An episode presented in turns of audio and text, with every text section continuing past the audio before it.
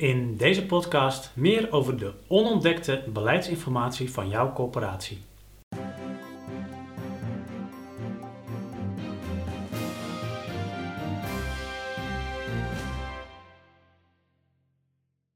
Ik zie bij heel erg veel corporaties dat er ontzettend veel data is binnen de corporatie, maar dat die niet of nauwelijks wordt gebruikt voor het maken van beleid.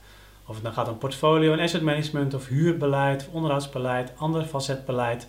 Er wordt niet of nauwelijks gebruik gemaakt van de data die er vaak wel is, maar misschien nog niet goed genoeg is of nog niet goed toegankelijk genoeg is of nog überhaupt niet bekend is bij de beleidsmaker dat dat er is.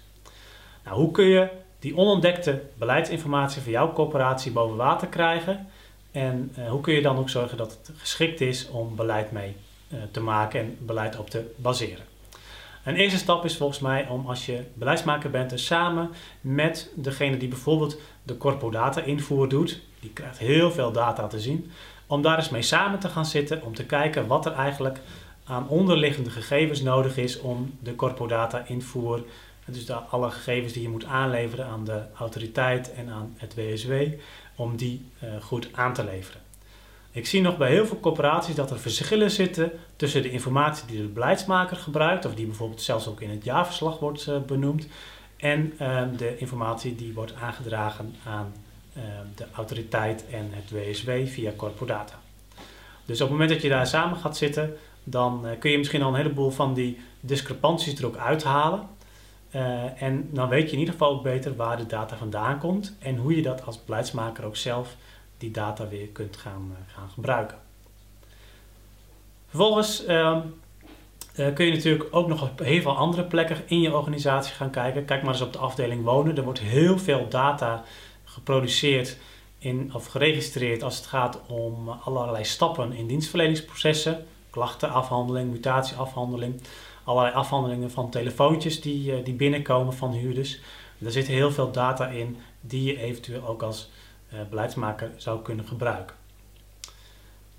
En een belangrijke daarbij is dat er beter geregistreerd wordt. Hè. Dus zorg eerst dat er ook op zo'n manier geregistreerd wordt dat het niet alleen maar interessante informatie is voor specifiek uh, op dat moment in dat proces, maar zorg dat je er ook iets mee kunt op het moment dat je uh, een, na een jaar bijvoorbeeld gaat analyseren waarover de telefoontjes gingen, die allemaal bij de corporaties zijn binnengekomen en vanuit welke complexen die kwamen, et cetera. Op die manier kun je daar ook heel veel informatie voor bijvoorbeeld je asset management uithalen.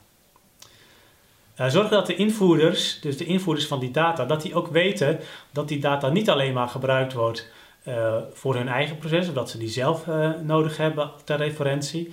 Um, dat ze dat niet alleen maar invoeren omdat het nou eenmaal moet, maar dat het ook echt gebruikt wordt. Zodat je ook uh, mensen ervan doordringt dat ze dat op een goede en eenduidige manier kunnen doen.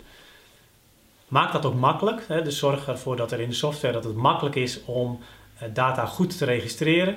Uh, dat het ook moeilijk is om data fout op te schrijven of in het verkeerde vakje op te schrijven. En zorg er ook voor dat als mensen foute informatie in de systemen zien, dat ze dat ook makkelijk kunnen aangeven en dat het dan ook snel wordt aangepast, zodat mensen als ze weer iets zien wat verkeerd in het systeem staat, dat ze dan ook weer de moeite nemen om dat weer uh, door te geven.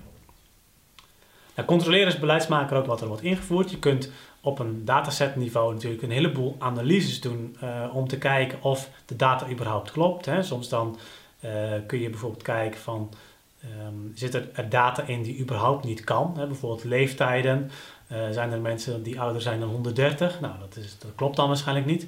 Uh, of zijn er hoofdhuurders die jonger zijn dan 18? Dat klopt waarschijnlijk ook niet.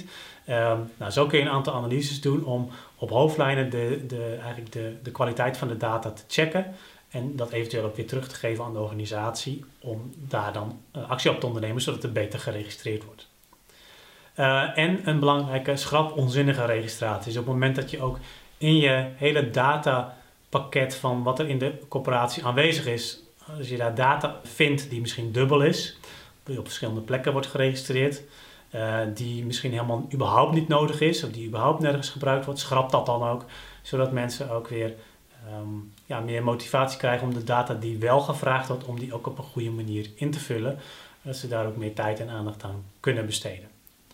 Nou, ik hoop dat ik je met deze tips een klein beetje op weg heb geholpen om de data die je nodig hebt voor je beleid om daar een, uh, een goede slag in te maken en om ja, samen met degene die binnen jouw corporatie bijvoorbeeld de corporadata invoert of die ehm, de, de processen op de afdeling wonen kan overzien, om daar samen mee te gaan zitten en te kijken wat er alleen al binnen je eigen corporatie nog aan data is die je naar boven zou kunnen halen om vervolgens je beleid op te baseren. Heel veel succes daarmee. Bedankt voor het luisteren naar deze podcast. Wil je nieuwe afleveringen ontvangen? Abonneer je dan op deze podcast. En kijk ook eens op onze website corporatiestratege.nl voor meer praktische tips en downloads die jouw werk als corporatiestratege makkelijker maken.